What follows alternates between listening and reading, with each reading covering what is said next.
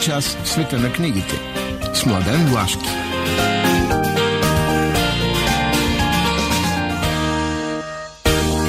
Добро утро и здравейте, скъпи слушатели на предаването Преге.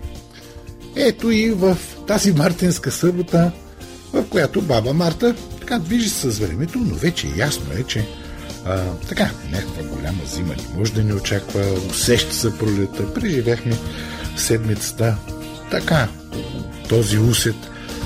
А, ние сме отново заедно в ефира на Радио Пловдив с предаването Прега една съвместна продукция на Радио Пловдив и Сдружение Литературна къща. И днес традиционно ще минем през а, нашите рубрики. В втората част ще направя един коментар така, за събитията в днешното време, но това във втората част. Сега, по традиция, музика, музика, музика, която събужда. Защо? Защото събуждането е основно в нашето предаване, събуждане в началото, но и общо взето поддържане на едно бодро и бодро отношение и друг поглед към света през книгите и литературата.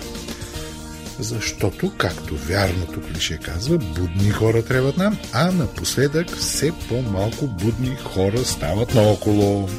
Но, ние тук, в ефира на Радио Пловдив, с подбраната музика от Мария Дамова, почваме буденето. Как? Мария Дамова знае как. Ето, така. Шесте нови книги. Започвам веднага с а, новият роман на Теодора Димова. Новият роман на Теодора Димова се казва Не ви познавам. Той обеми с 444 страници. Изданието е както винаги на Сиела, тя е автор на Сиел. И така, това е, може би, първият роман на Теодора Димова, който се занимава а, много а, упорито с днешното време. А, самият той възниква в а, времето на пандемията с всичките измерения на, на, на този период, представлява един вид продължение. Главната героиня Александра е една от... Тя е герой в предходният роман Поразените. Тя е една от внучките. И какво се случва с нея в наше време? А, да, злото от миналото продължава. Продължава. Под различни други образи. Преродено. Продължава да действа. И Александра, който е човек на изкуството, постоянно бива а, заплашвана, слагана в като, че като цяло а, така властовите равнища в а, света около нас, така искат да отнемат свободата на този творец. А, общо заето този път в романа има и доста реални събития. Те са свързани и с пандемичното състояние, с протестите, с а, войната в Украина. Така че м- книгата Теодора Димова пише, разбира се, много, много плавно, много хубаво, много въвличащо емоционално. А, така че тази конфронтация през а, нейния текст с проблемите, с които живее, мисля, че това е изключително важно нещо. А, така и аз се стремя в предаването, колкото е възможно това да го, да го подчертавам, е една от големите характеристики на този роман. Теодора Димова. Не ви познавам. 444 страници на малко по-високата цена. Изданието е на издателска къща CL. Сега, втората книга е на един вече популярен в България автор. Той държи така да се произнася и изписва В.Г. Зебалт. Всъщност, а, той живее между 1944 година и 2001 баварец е. Там е роден, но се изселва от Германия, преподава в Англия, там живее. Сега, на български излиза преводът на неговият пръв голям прозаичен текст. Че, говори се, че е роман, не е точно роман. Той се нарича Световъртеж, точка, чувства. Сега на немски има една игра, а, която а, може тези две думи да ги събира заедно и да е чувството за световъртеж и тъй нататък. На български това няма как да се преведе. За какво става въпрос? Става въпрос за четири текста. Тези четири текста са така. Единият е свързан с Стендал, а, другият е, вторият текст е свързан с аз повествователя на негово пътуване в Венеция, Италия и така нататък, а, където много ясно се разбира, че това е самия Зебалт. А, третият текст е свързан с Франц Кавка, а четвъртия текст отново е свързан с този аз повествовател. Този четвъртия текст се казва Il ritorno in patria, с италианско заглавие, това е завръщане към родните места. А, с какво се занимава тази, тези четири, нека така да ги наречем, кручили мистериозни истории? А, те се занимават с голямата а, епохалния конфликт между човека, властта, а, властта на бащата а, и големите, големите примери. Основната тема е любовта. Основният мотив, който свързва отделните текстове, е мотива за ловецът Грах. Това е една фигура на Франц Кавка. Значи една сложна плетеница между лични усещания, преживявания, а, усети за света с голямата литературна а, история, с нейните образи, с нейните автори, с нейните мотиви. Една много-много интелигентна книга. Зебалт Световъртеж чувства. 304 страници на малко по-високата цена. Изданието е на издателска къща Колибри. И сега отиваме към две много интересни книги. За любов са и двете. А, първата е на Мичел Джеймс Каплан. А, нарича се Рапсодия. Това е много, не е много ясно, но веднага казвам.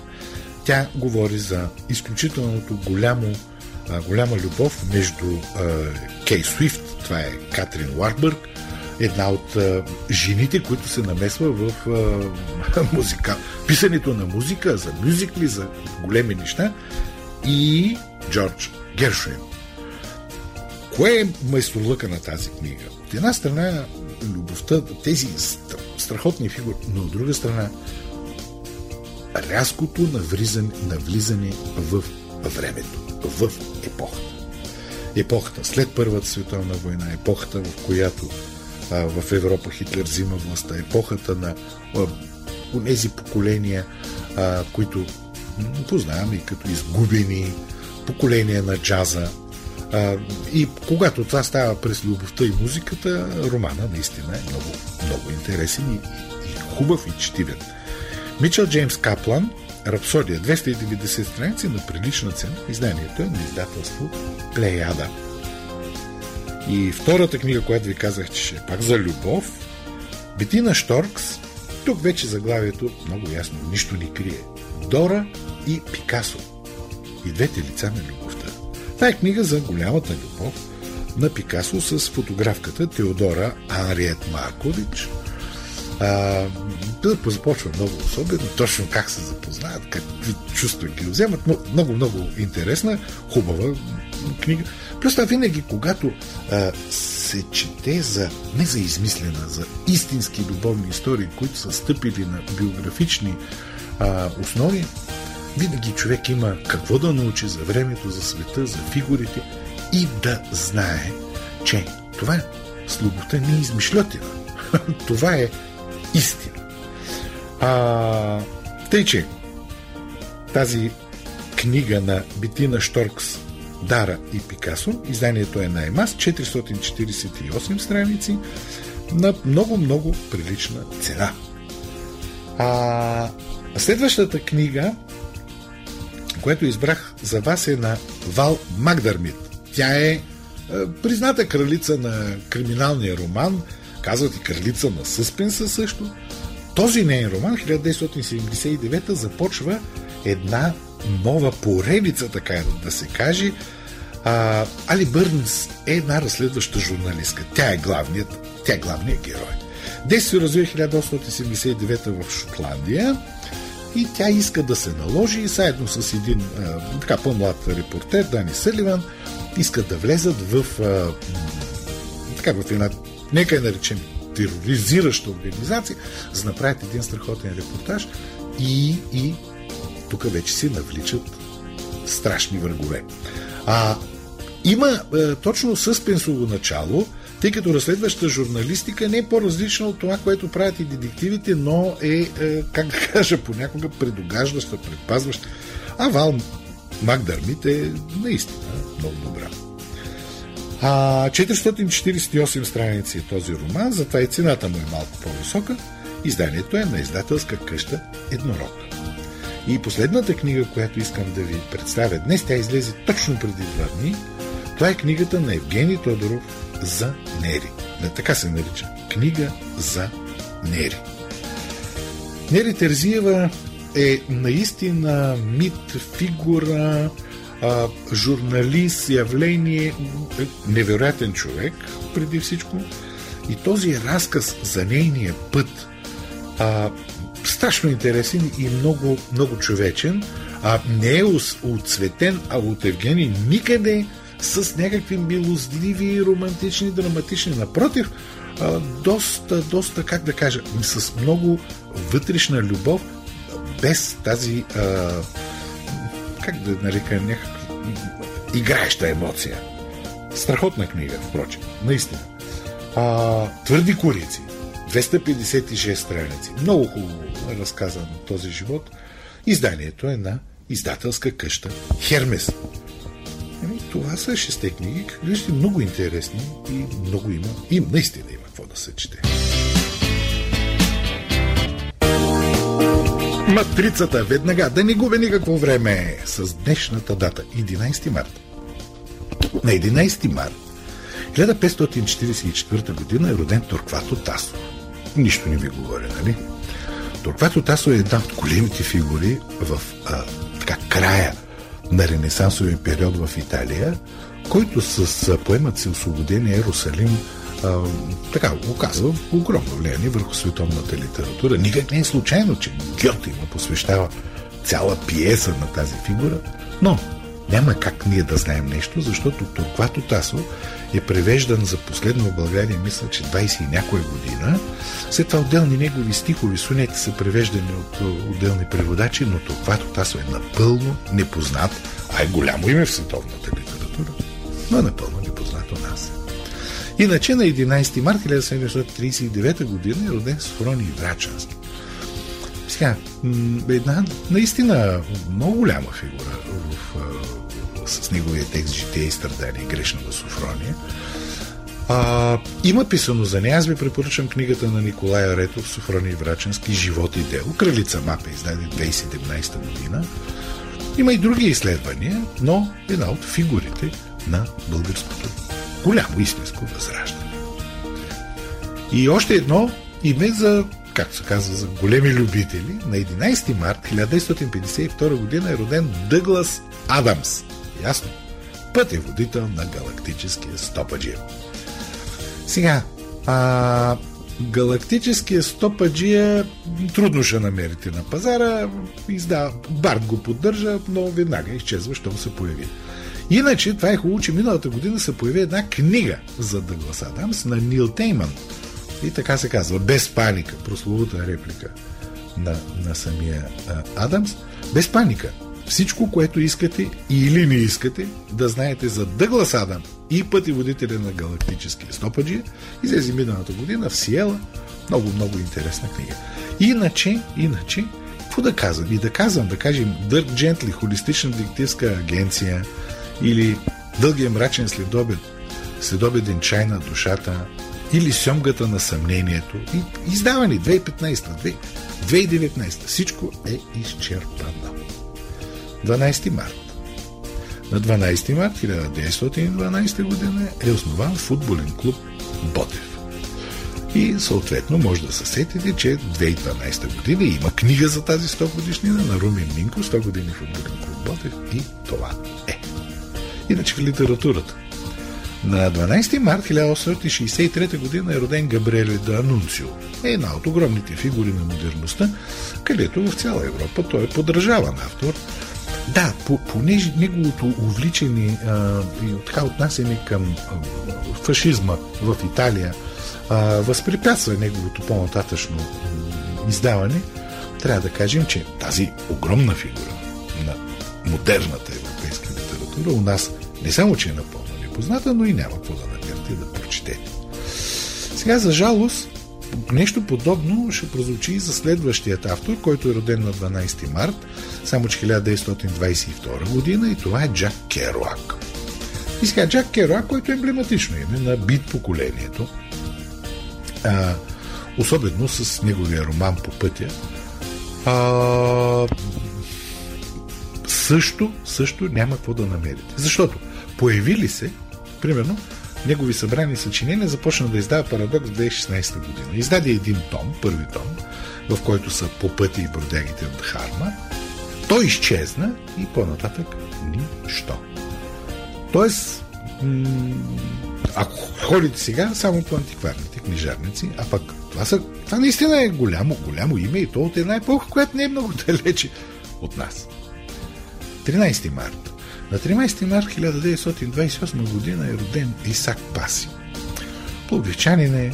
Това беше едно от много големите имена на една особена вътрешна съпротива в е, периода на соца. Човек, на чието лекции се събираха стотици хора, защото той си позволяваше да говори за Киркегор, да говори за Фройд, да говори за тези, така е наречена книгата му, при изворите на модерната естетика. А, много интересен философ, свързан най- най-вече с естетиката, с особена позиция. Има едни избрани томове от него, 6 тома, Захари Стоянов, 2003 2004 Това е отделни книги, няма как да намерите. 14 март. И сега по чуда. На 14 март 1879 година е роден Алберт Айнштайн. Сега, Айнштайн е изключително духовит човек, но се оказва, че много интересен и като текстове. А, последно, последно излезоха от него някои много интересни неща. Да кажем, кореспонденцията му с Нилс Борн между 1916 и 1955 Изток-Запад е издали. Или книгата му Как виждам света? Сиела издаде 2018. А, но пък събраните му афоризми, анекдоти, никой не ме разбира, но всеки ме харесва, така се казва. Издаде пергамент 2018-та. Алберт Айнштайн, този усмихнат човек, присъства на български книжен пазар повече от така, хора, които занимават само с писани. 15 март. На 15 март 1830 година е роден, роден Паул фон Хайзе. Голям немски автор. Нобелов лауреат. 1910 година. Е, пък как от него няма нищо? Няма.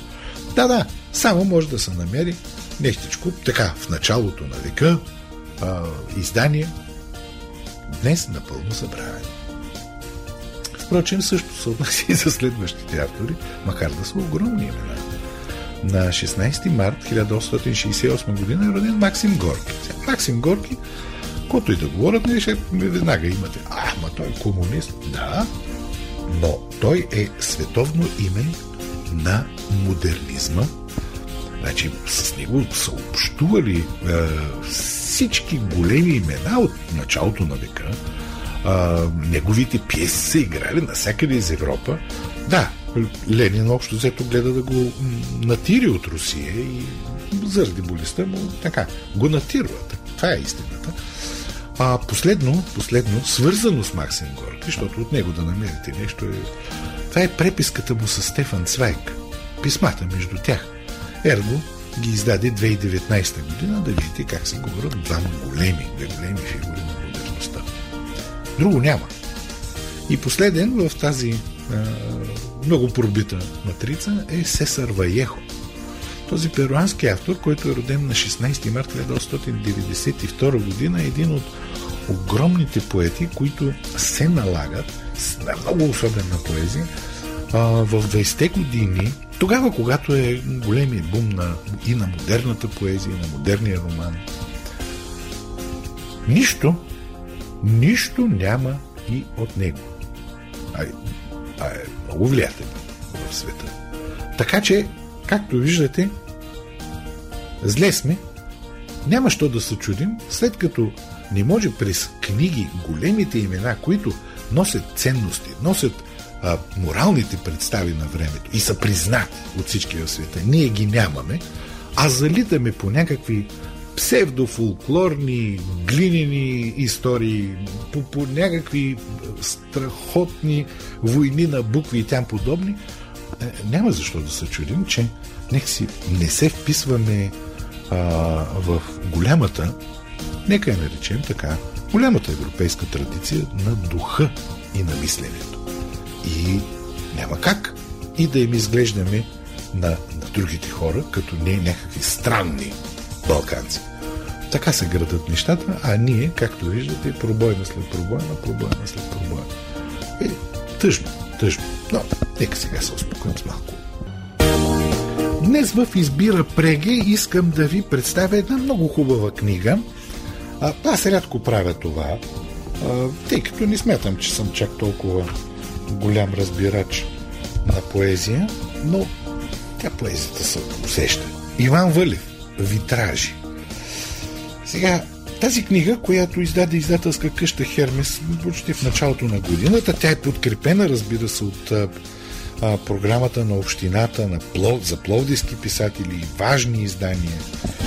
В нея има нови и стари стихотворения. Тя е композирана по един особен начин, като а, поемата, която дава името на книгата Витражи е в втората половина, как почти в, в не е нито златно сечение, нито както на времето поемите стояха най-отзад. Има си, почти в края, но не е точно, има си своите така интересни особености. Защо? Това ни казва самото начално стихотворение 80. 80. Прекрасна възраст. Светът не чака вече да го промениш. Не се надяваш на награди, дори ни пускаш тото фиш. А бяхме млади. Ех, а бяхме млади. Да, това е книга на един много добър поет, пловдивски, по дух, ма пловдивски значи голям, нали, не провинциален, който е минал през този живот, примерно част от неговите, е, неговата поезия се е превърнала в един от най-хубавите български песни. Пет ги Тони Димитров, пет ги... който има едно ведро отношение към света. И сега, какво става, когато дойде 80 годишната? Какво става, когато дойде старостта? Общо взето, много провокативна е цялата тази книга, защото тези първите стихотворения, целият цикъл 80, а, говори за тези неща и гледа към света с това, което на мен най-много ми харесва. С една наистина досто, достолепно с едно незабравене на живота. Страхотно ми харесва, а то носи и атмосферата на, на Пловдив като град. И с умението на, на Иван Валив, неговите неща винаги са такива. Той пише една по-скоро класическа поезия, а да, има и бели стихове, но в тази по-скоро класическа поезия а, много умело през римите, през метафорите се приплъзват от простичкото външно наблюдение. Отиваш някъде в големите а, философски измерения на света, без, без самата поезия да е, да е философска.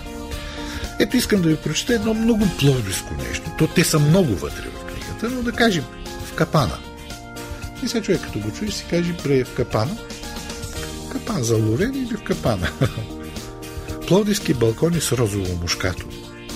Уличките тесни на квартал Капана – Бедното ни детство там при тях остана на мечти и светли блянове богато. Стари медникари и часовникари и последния за 20 век сарач в тъмните докянчета се трудят чак до здрач, над часовници, бакърчета, самари. Но и тук модерни времена дойдоха и дюкяните сега са кафенета, от които вечер се дочува джаз. Нови хора след забързана епоха. Старостта задъхана, след нея крета, а в капана й очуден гледам аз. А, тоест, кое е хубавото на тази книга? Хубавото на тази книга е, че това е една добра, истинска поезия, която през класически, преобладаващо класически стих ни въвежда в човешките светове, човешките светове на наблюдението и тя вече е освободена от всякакви, тази поезия, от всякакви, нека да ги нарека така, претенции. Аз сега ще открия нещо, аз сега ще възсмая, аз сега ще кажа нещо, което никой не е казал. И в същото време, точно поради това е толкова силно поетична и с така типичната атмосфера на, на, на пловдиското усещане и настроение за вечност. И по някакъв начин за всички от тези млади хора, които така гледат на старостта като... Тя е далече от тях още. По-късно ще дойде. И гледат на старостта и на, на по-възрастни хора като на нещо ненужно. И така, пожелаем да прочитат тази поезия. Да видят колко тези хора, които те вече смятат, че край-край изпяли са се писата, колко а, големи по какъв начин виждат истинско човешкото, така, като една голяма вечност. Така че препоръчвам на всички Иван Вълев, Витражи. Изданието е на издателска къща. В рубриката Дясно кроше искам да изкоментирам нещо, което сега няма да крия, повода идва от всичките от тези неща, които се случват около Народния театър и Сашо Мърков. Но и нещо друго мен ме притиска от маса време. Ето един Иван Вазов, който казва Моите песни все ще се четат. И е така. Защото аз винаги съм твърдя, че Иван Вазов е една от най-големите фигури на българската култура, модерен човек, страхотен, с усещане и знаене. Самия той знае кой е. Той е живял в не по-малко сложни времена. Дори и в доста по-сложни. Така, значи, къде се намираме? Намираме се в днес, в един свят, в който хора като Вазов, ако го емнат различните вестници, медии, особено разни такива в интернет, ще го съсипят в представите на хората. Но той знае своята тежест. Колцина са тези хора в една страна, в която която не е много богата на, на такива хора. Е, Сашо Морфов е от този тип. И като наблюдавах целият процес около всичко това, което се случи, защото четох много внимателно, гледах къде, какво и що. Добре, то трябва да си много сляп, за да не разбереш, че това е кампания.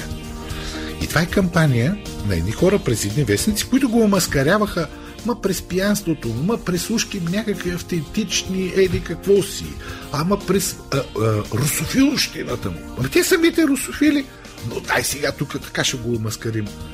И той много време издържа, като последното нещо, което каза в едно интервю по телевизията, да, това е. Това е бунт срещу хидрата, която смачква, ни смачква. Това е усещането за, за днешния ни живот. Какво се случи според мен? И това е много важно. Някъде след 2001 и 2002 година започнаха големите подмени. Значи, вижте, в света е много просто и ясно. Ето този, примерно, Добромир Тонев. Поет е, дадено му е. Толкова. Макъв му бил характер. Но това няма значение. Като поет той е. Иван Вазов, поет е. Морфов, като режисьор, е. Теди Москов, е. Това са от тези по-нови поколения. Имаме страхотни актьори. Аз старата школа, по, по, по така старата, какво значи по-стара школа? А, Майя Новосилски, Кръстюла Фазанов Гърбов. Това е ясно, че те са. Започна се. През различни... Това беше най-вече около политики. Да ги придърпваме, да ги умесваме в политиката, да ги, да ги правим зависими от един или от друг начин.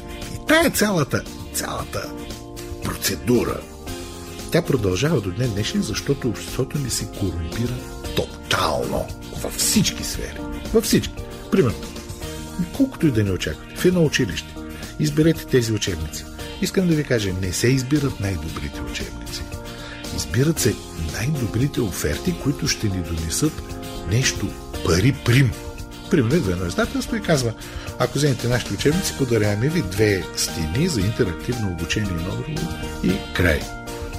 Коруп... Това е корупция. А в а, системата, в която аз работя, на, на образованието, ние ще ви оценяваме по едни точки. А тук държавата ще даде едни милиони за едни системи, в които еди, какво се що Хора, то се знае кой го може и кой не го може. И най-накрая се стига до там, че хора, които го могат, те се отказват от тези точки, системи, едно друго и изпадат, разбира се, и траншеята се напълва с точка G. Ние други им викат калинки. Е това става във всички сфери на нашия живот. И поради тая причина, специално в областта на литературата, това става през това, че който напише нещо и има пари да си го издаде, си го издава и се започва да се говори къв голям писател и така нататък. Всъщност, какво се случва? Унищожават се авторитетите. Защото за всяко едно общество, за всяка една група хора, човека, който го може, групата хора го усеща това нещо. Той е авторитета и благодарение на авторитета те правят това, което той им подсказва. Всъщност, ако се върнем към науката сугестология, ще видим, че това е най-важното нещо. Няма а, сугестологични а, възможности и отношения, които не минават през авторитета. Така че психолозите го знаят много добре това нещо. Значи целта е унищожаването на авторитетите. Дали ще ги размием в някакви долнопробни предавания, ако са артисти. Дали ще ги прогоним, ще ги прокудим. А, просто Морфо беше една от последни, един от последните такива, как да ги кажа, стожери. И ето, за мен обяснението е много просто. То не, че ДПС иска да вземе а, тази, а, тази институция. По друг начин е. А един човек, който е кариера, става директор, чакай сега ще направим. Какво трябва да направим? О, ще дадем заплати, пари, нали, еди, какво. Как? Е, при силните. Силните политически. Не за нещо друго. Ще вземем тук един човек, той така е умел, знае едно друго. Като трябва да се намери подкрепа, той ще, ще я намери. Добре, ма това е, това е неетично, това е неморално. Не е това смисъла на институцията. Това е погазване на, на естеството на изкуството. Все пак, колкото и, колкото и по-малко поколение да смята, че трябва да ходи в театъра да се кикоти и да си бърника из телефона, театърът е храм. Само тогава е театър истински.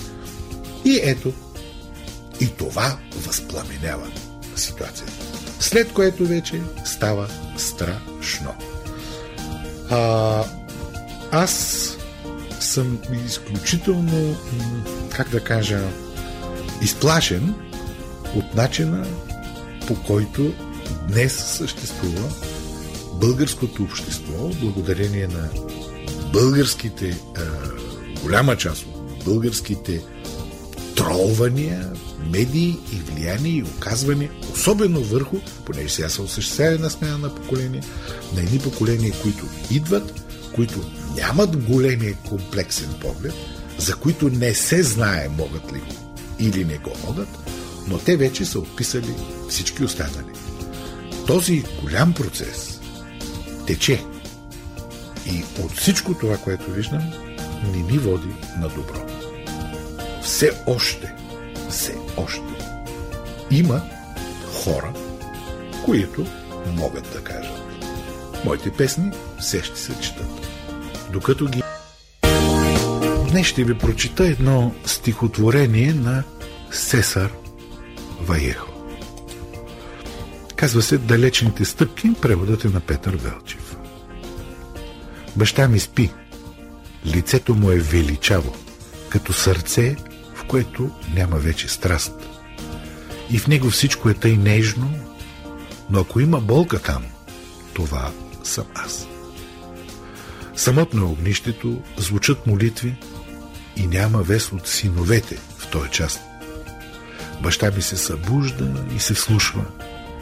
Бягство в Египет с Богом произнася нечий глас. Тъй близко му се струва всичко, но ако нещо е далече, това съм аз. А майка ми между лихите се разхожда, усеща аромата, който отлетя. И в нея всичко е тъй нежно. Крило, пътуване, любов е тя. Преге! Какво да ви кажа? Както виждате, е, света на книгите и литературата е свят, който не само ни спасява от това, което е около нас, а, от ако щете дори от загубата на тази ориентация, кое вече е истина, кое, кое не е, което се случва наоколо, а, защото той е свят наистина на трайни морални представи, а, защитени, доказани пред много хора и приети от много хора. А, литературата е нещо, което вътре в себе си има отговорност. А, така че тя носи много познание, помага, помага. Помага и в емоционално отношение, помага и в рационално отношение, и като познание. Тъй, че, да ви пожелаем? Хубави, приятни почивни дни и с книга в ръка. А ние, ние, Мария Давно и аз, Младен Вашки, ви обещаваме. Следващата събота ще бъдем отново заедно в ефира на Радио Пловдив.